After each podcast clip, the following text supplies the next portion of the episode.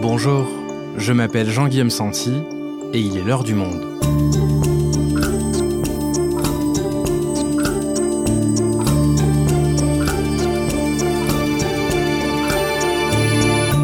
Aujourd'hui, qui succédera à Boris Johnson Face à une situation intenable politiquement, le Premier ministre du Royaume-Uni a démissionné le 7 juillet, poussé par des ministres de son propre gouvernement. Ce départ signe le clap de fin d'un mandat de trois ans ponctué de scandales à répétition et le début de la course à sa succession. Les noms des deux candidats finalistes de la primaire devraient être dévoilés ce soir. Avec Cécile Ducourtieu, correspondante à Londres pour Le Monde, nous revenons sur la chute spectaculaire de Johnson après sa victoire éclatante de décembre 2019 les profondes divisions qu'il laisse chez les conservateurs, les Tories comme on dit en Angleterre, et les défis qui attendent le futur Premier ministre. Boris Johnson, qui succédera au Premier ministre déchu, un épisode produit par Esther Michon, réalisation Quentin Tonneau.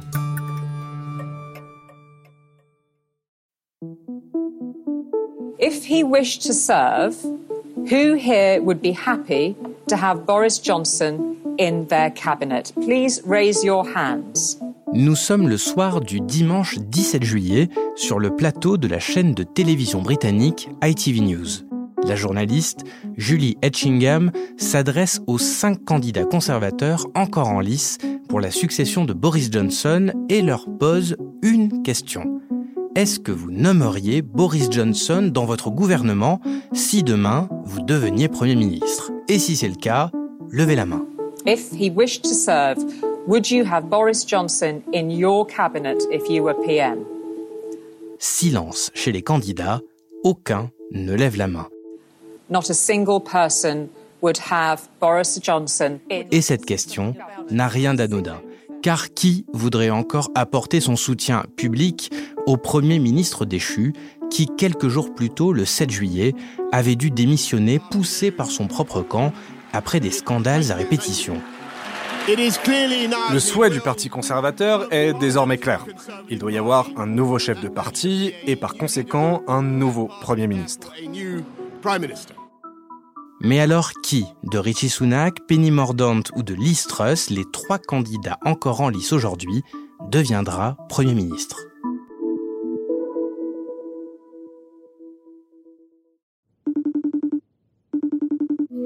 Bonjour Cécile. Bonjour Jean-Guillaume. Cécile, tu es la correspondante du Monde à Londres et ça fait des mois que tu chroniques l'incroyable valse de scandales qui entache Boris Johnson. Pas un jour sans que des journaux comme le Daily Telegraph ou le Daily Mirror ne rajoutent de nouveaux détails embarrassants. C'était un vrai soap opera. Alors, quelle est la goutte qui a fait déborder le vase? Le coup fatal a été porté par euh, ces deux ministres, euh, le chancelier de l'échiquier Rishi Sunak et euh, le ministre de la Santé Sajid Javid, qui ont démissionné tous les deux quasi simultanément le 5 juillet au soir. À la suite de quoi, un très grand nombre de, membres de l'exécutif britannique ont démissionné les uns après les autres. Et tout cela a eu lieu suite à un énième scandale qui a entaché le mandat Johnson, qui est l'affaire Chris Pincher. Et alors, qui est Chris Pincher? Alors Chris Pincher, c'est un député Tory qui est absolument pas connu du grand public, qui est adjoint de ce qu'on appelle le Chief Whip. Donc c'est un élu qui est chargé de faire respecter la discipline de vote dans le parti. C'est un rouage essentiel de l'autorité de Boris Johnson au sein du parti conservateur.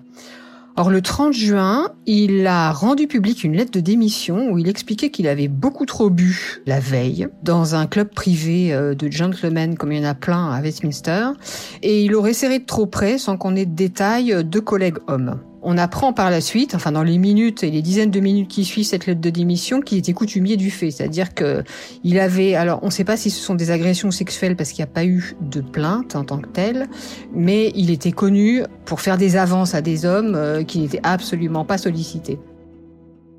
Et alors, qu'est-ce que Boris Johnson vient faire dans cette histoire? Est-ce qu'il était au courant de ces accusations lorsqu'il le nomme adjoint du Chief Whip? Alors le problème, c'est que pendant plusieurs jours, le lendemain de la publication de cette lettre de démission, alors que le scandale est en train d'exploser, le porte-parole de Downing Street nie toute la journée que Boris Johnson a été au courant de ce comportement euh, répétitif de Chris Pincher. Et on apprend quelques jours après, euh, et c'est le porte-parole d'ailleurs qui le précise, que euh, non, Boris Johnson était parfaitement au courant des écarts de comportement de ce député et qu'il a même été mis officiellement au courant dans le courant de l'année 2019, ce qui ne l'a pas empêché de promouvoir ce député à ce poste essentiel au début de l'année 2022. Donc finalement, Boris Johnson reconnaît qu'il a fait une erreur. Oui, il reconnaît qu'il a admis une erreur et de manière, euh, comment dire, assez ridicule en disant qu'il avait oublié, en fait, qu'on lui avait signalé quelque temps plus tôt que ce député avait un comportement qui était inadmissible. Uh, J'ai eu 27 plaintes il y a environ deux ans et demi. Uh, Cette situation ne m'a été rapportée que très sommairement. Mais je regrette de n'avoir pas agi en conséquence. Et ça, euh, effectivement, euh, c'est un, aveu, en fait. Un de plus euh, qui ressemble à, tellement d'autres épisodes qu'on a connus depuis le début de l'année 2022 où à chaque fois, Boris Johnson nie avant finalement d'avouer au bout des lèvres. Alors tous ces épisodes dont tu parles, on va pas tous les détailler parce qu'il y en a vraiment beaucoup, mais est-ce que tu peux nous résumer à gros traits les épisodes précédents? Il y a d'abord eu des histoires de vacances qui étaient probablement offertes par des donateurs euh, du parti Tory, des vacances à l'île Moustique dans les Caraïbes, des vacances en Espagne. Il y a eu euh, courant 2021 euh, l'histoire de la rénovation de son logement de fonction au 11 Downing Street dont le papier peint hors de prix aurait été financé, il l'aurait remboursé après, mais bon, par un donateur, encore une fois, du parti Tory, qui est totalement interdit par les règles de financement des partis politiques au Royaume-Uni. Puis il y a eu les accusations de conflit d'intérêts dans l'affaire Owen Patterson, qui est un député conservateur proche de Boris Johnson, qui était menacé par une, une mesure disciplinaire parce qu'il avait vendu des prestations de lobby alors qu'il travaillait à Westminster. Et Boris Johnson a imposé un vote à ses députés conservateurs pour essayer de faire sauter cette sanction. Et ce vote forcé a créé une énorme colère au sein de son propre parti. Boris Johnson, euh, face aux critiques euh, absolument unanimes des médias, a été obligé de faire machine arrière et donc d'accepter la mesure disciplinaire contre ce collègue. Donc euh, il a ajouté effectivement le ridicule d'un énième rétropédalage au fait d'avoir créé une, une très très grosse colère au sein de son propre parti. Mais peut-être, Cécile, que dans cette valse de scandale, l'épisode le plus marquant, dont on avait déjà d'ailleurs parlé tous les deux dans un précédent épisode de l'heure du monde, c'est celui des fêtes à Downing Street pendant le confinement, le fameux Partygate. Est-ce que tu peux nous rappeler ce que c'est? Oui, alors le Partygate, hein, qui a occupé les médias pendant six mois à partir de novembre 2021, The Downing Street party scandal properly Boris Johnson had also addressed the issue of lockdown parties. For the May 2020 Downing Street party.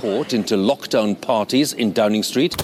Ce sont ces parties, euh, comme on dit euh, en anglais, donc ces soirées, qui ont eu lieu alors que l'Angleterre était euh, soit sous confinement total, soit sous restrictions sanitaires très sévères. Boris Johnson a participé à certaines de ces soirées. Des dizaines d'administratifs et, parfois même des ministres ont aussi participé à ces soirées qui n'étaient effectivement pas autorisées. Elle était tellement pas d'ailleurs euh, que Boris Johnson a reçu une amende de Scotland Yard, donc la police de la métropole de Londres, pour avoir participé à, sa fête d'anniversaire en, juin 2020. Euh, et c'était la première fois qu'un premier ministre était convaincu d'avoir violé une loi qu'il avait lui-même édictée en l'occurrence. Alors, quelles vont être, Cécile, les conséquences de ce scandale du Partygate? Cette histoire du Partygate choque énormément l'opinion publique britannique. Elle choque aussi beaucoup de parlementaires. Il y a un rapport interne qui est assez dévastateur sur euh, la gestion de Boris Johnson, son, manque de discipline, son manque d'éthique. Et il y a aussi des élections partielles qui aboutissent à des vraies claques électorales pour le Parti conservateur, qui font qu'effectivement, à un moment, début juin 2022, euh, le nombre de députés conservateurs qui voulaient un vote de confiance est atteint.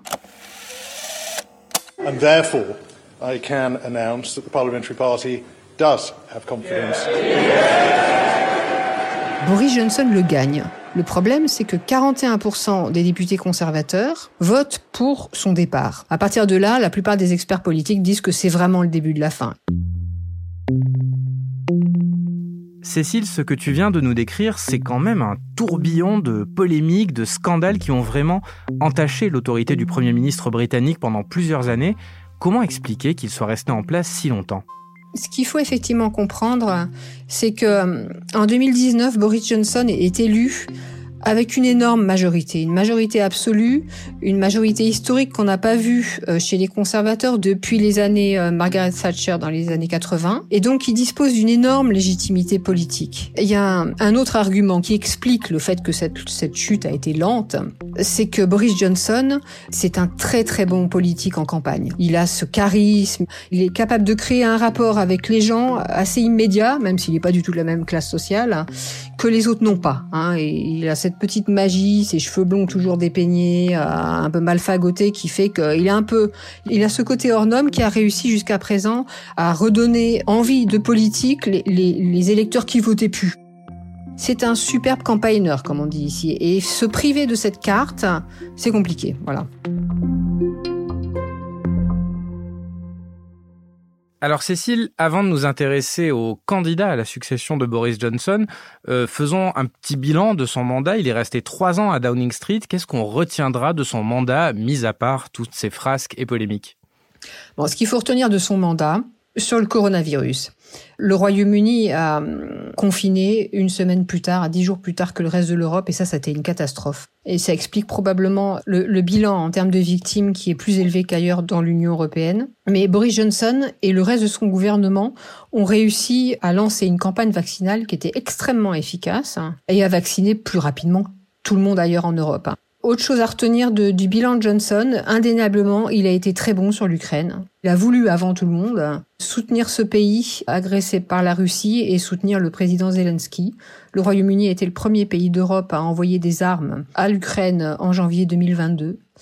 Et la troisième chose qui est plutôt controversée, mais qu'il faut voir comme, comme un aspect en tout cas positif du bilan de Boris Johnson au Royaume-Uni, c'est le Brexit. On lui tient gré d'avoir réussi à signer un accord euh, du Brexit avec l'Union européenne, même si pour nous, euh, pour une grande majorité de Français, le Brexit euh, ressemble quand même à une très mauvaise décision, avec des conséquences économiques qu'on commence à voir aujourd'hui. Au Royaume-Uni, et en tout cas dans l'électorat conservateur, Boris Johnson, c'est celui qui a fait le Brexit. Donc des bons points sur la crise sanitaire et à l'international, mais qu'en est-il de la situation intérieure du pays? Alors le pays est dans une situation économique et sociale très difficile. Sur le plan économique, le Royaume-Uni a été quand même un des pays qui pendant des années a surperformé, comme on dit euh, en jargon économique, euh, le reste de l'Union européenne euh, se retrouve en queue de peloton. Son inflation a dépassé les 9% au mois de mai dernier. Elle pourrait atteindre 10, voire 11% à la fin de cette année. Sur le plan social, c'est un pays qui vit déjà sous 12 années de gouvernement conservateur hein, qui a beaucoup beaucoup coupé dans les dépenses publiques. Donc c'est un pays avec euh, des administrations, avec des aides sociales qui sont très minime et donc la population est touchée de plein fouet par euh, la crise du coût de la vie, et notamment par euh, des factures énergétiques qui flambent littéralement au Royaume-Uni. Ça veut dire que les gens voient leurs factures qui passent de 500 à 600 livres par an à 3500 voire plus de livres par an. Donc les gens ne sont plus capables ou ne vont plus être capables à la fin de l'année de payer leur chauffage et leur électricité. Donc ils sont dans des situations objectivement dramatiques. Hein. Le, le niveau de pauvreté dans ce pays qui est relativement élevé pourrait encore augmenter. Donc à très court terme, une situation économique et sociale très difficile à gérer rapidement. Qu'en est-il des défis sur le moyen long terme pour le successeur de Johnson? Sur le moyen terme, il y a aussi la question du Brexit qui, euh, même si Boris Johnson et, tous ses supporters disent qu'il a été réalisé, en fait, euh, est toujours en cours de négociation. Et les relations avec l'Union européenne sont détestables à cause d'un différent persistant euh, au sujet de l'Irlande du Nord.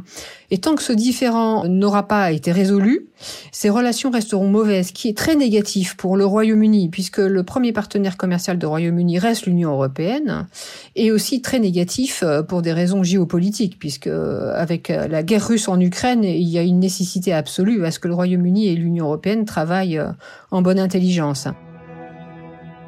Toujours à plus long terme pour continuer cette liste assez angoissante, La charge de la dette, de la dette publique dans ce pays va probablement augmenter fortement à cause de l'inflation.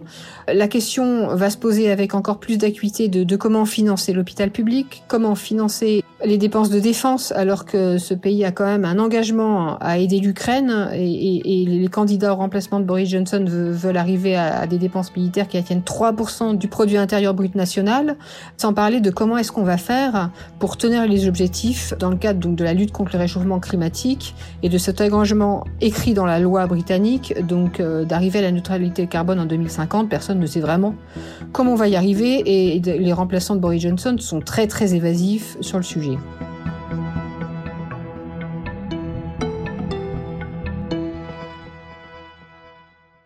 Cécile, tu viens de nous parler des candidats à la succession de Boris Johnson. Alors on va expliquer un petit peu qui ils sont, mais déjà pour commencer, comment est-ce que se déroule le processus de désignation pour les départager alors ce processus se déroule en deux phases. La première phase, c'est celle qu'on est en train de, à laquelle on est en train d'assister depuis une semaine. Ce sont les députés conservateurs, ils sont presque 360 qui votent presque tous les jours euh, dans des rounds de vote pour éliminer les différents candidats. Ils en éliminent un par jour. Et ce soir, donc, il ne devrait plus rester que deux candidats. Puis, euh, ce duo de candidats sera départagé par les membres du Parti conservateur, qu'on estime à entre 160 et 180 000. Et ils auront tout le mois d'août pour voter probablement par correspondance pour euh, celui ou celle qu'ils choisissent. Et le résultat du vote, donc le nom du futur Premier ministre, sera annoncé le 5 septembre prochain. Donc aujourd'hui, mercredi 20 juillet matin, il ne reste plus que trois candidats en lice. Il n'en restera plus que deux d'ailleurs dans quelques heures. Alors qui sont ces trois finalistes? Alors il y a d'abord Rishi Sunak, l'ex-ministre des Finances, on, l'appelle le chancelier de l'échiquier au Royaume-Uni, qui a démissionné, et c'est d'ailleurs sa démission qui a précipité la chute de Boris Johnson. Rishi Sunak est un homme d'une quarantaine d'années, euh, qui est considéré comme un des esprits les plus brillants du Parti conservateur aujourd'hui, qui a commencé sa carrière il y a très peu de temps, en 2015, euh, en étant élu député du Yorkshire, et qui a très vite monté dans la hiérarchie du Parti conservateur. Ensuite, il y a Penny Mordaunt, qui est secrétaire d'État au commerce international, qui ne participait pas au gouvernement directement, donc qui a tout au long de cette campagne express s'est démarqué euh, de tous ceux qui ont participé au gouvernement de Boris Johnson et qui ont été entachés par euh, tous ces scandales. Penny Mordaunt, elle a une carrière euh, un petit peu plus en demi-teinte. Elle a été très brièvement ministre de la Défense de Theresa May, mais autrement, elle n'a, elle n'a occupé que des postes de secrétaire d'État. Et donc, elle est députée de Portsmouth. Enfin, on a Liz Truss, qui est la ministre des Affaires étrangères de Boris Johnson, qui a une carrière euh, ministérielle beaucoup plus fournie que celle de Penny Mordaunt, qui est députée euh, du Norfolk et qui euh, est considérée aujourd'hui à Westminster, enfin depuis une dizaine de jours, comme la dauphine de Boris Johnson.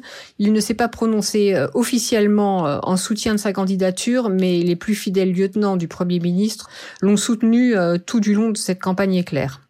Et tu nous parlais tout à l'heure des nombreux défis auxquels doit faire face le Royaume-Uni. Alors sur ces points-là, que proposent ces trois candidats? Qu'est-ce qui les différencie au fond? Alors, à l'exception de, de Rishi Sunak, qui depuis le début de la campagne explique qu'il faut d'abord lutter contre l'inflation, qui est de presque 10% au Royaume-Uni, avant euh, de pouvoir baisser les impôts pour les particuliers et éventuellement euh, pour les entreprises. Les deux autres candidates se sont pour l'instant distinguées essentiellement donc en prenant son contre-pied et en promouvant des baisses d'impôts rapides pour lutter contre ce qu'on appelle ici la crise du coût de la vie, qui est effectivement le premier sujet de préoccupation des Britanniques. Et alors, quels sont les sujets qui ont émergé ou qui n'ont pas émergé d'ailleurs chez les conservateurs pendant cette campagne? Alors, ce qui est frappant, c'est plutôt les sujets qui n'ont pas émergé, qui sont des sujets prioritaires pour les Britanniques. Alors, euh, je, citerai d'abord le ce qu'on appelle ici le NHS, qui est l'hôpital public britannique, qui est dans un état lamentable euh, après le Covid et après une dizaine d'années de sous-investissement euh, des conservateurs d'ailleurs. Et la deuxième grosse impasse concerne le changement climatique, et c'est d'autant plus choquant qu'on vit une canicule historique ici au Royaume Royaume-Uni. Mais euh, voilà, les candidats euh, du bout des lèvres euh, continuent à s'engager sur les objectifs climat, donc de neutralité carbone à 2050, et encore parfois avec difficulté. Mais ils vont pas plus loin.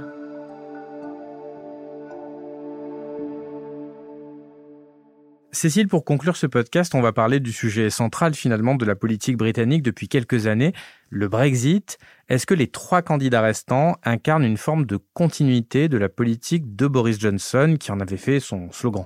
Oui, tout à fait. Euh, aucun des trois candidats euh, encore en liste ne remet en cause le Brexit. Euh, et pour la bonne et simple raison que le Parti conservateur est devenu le parti du Brexit. tous les modérés du parti ont été évincés par, par Boris Johnson en 2019. Donc ceux qui restent n'abordent le Brexit que pour en louer l'effectivité et pour éventuellement interroger sur le fait qu'on n'en a pas encore tiré suffisamment les bénéfices. Donc on peut dire que le Brexit, en fait, il a complètement droitisé euh, le Parti conservateur, qui a littéralement absorbé euh, des thèses d'extrême droite, notamment euh, sur la migration, ça, c'est un sujet qui aussi peut choquer quand on n'a pas suivi euh, les dissensions euh, ou la dérive du Parti conservateur ces deux trois dernières années.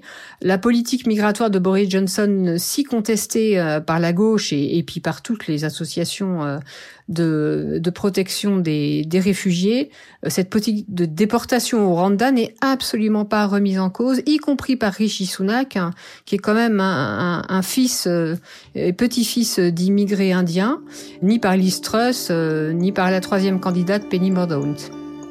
Merci Cécile. Merci Jean-Guillaume.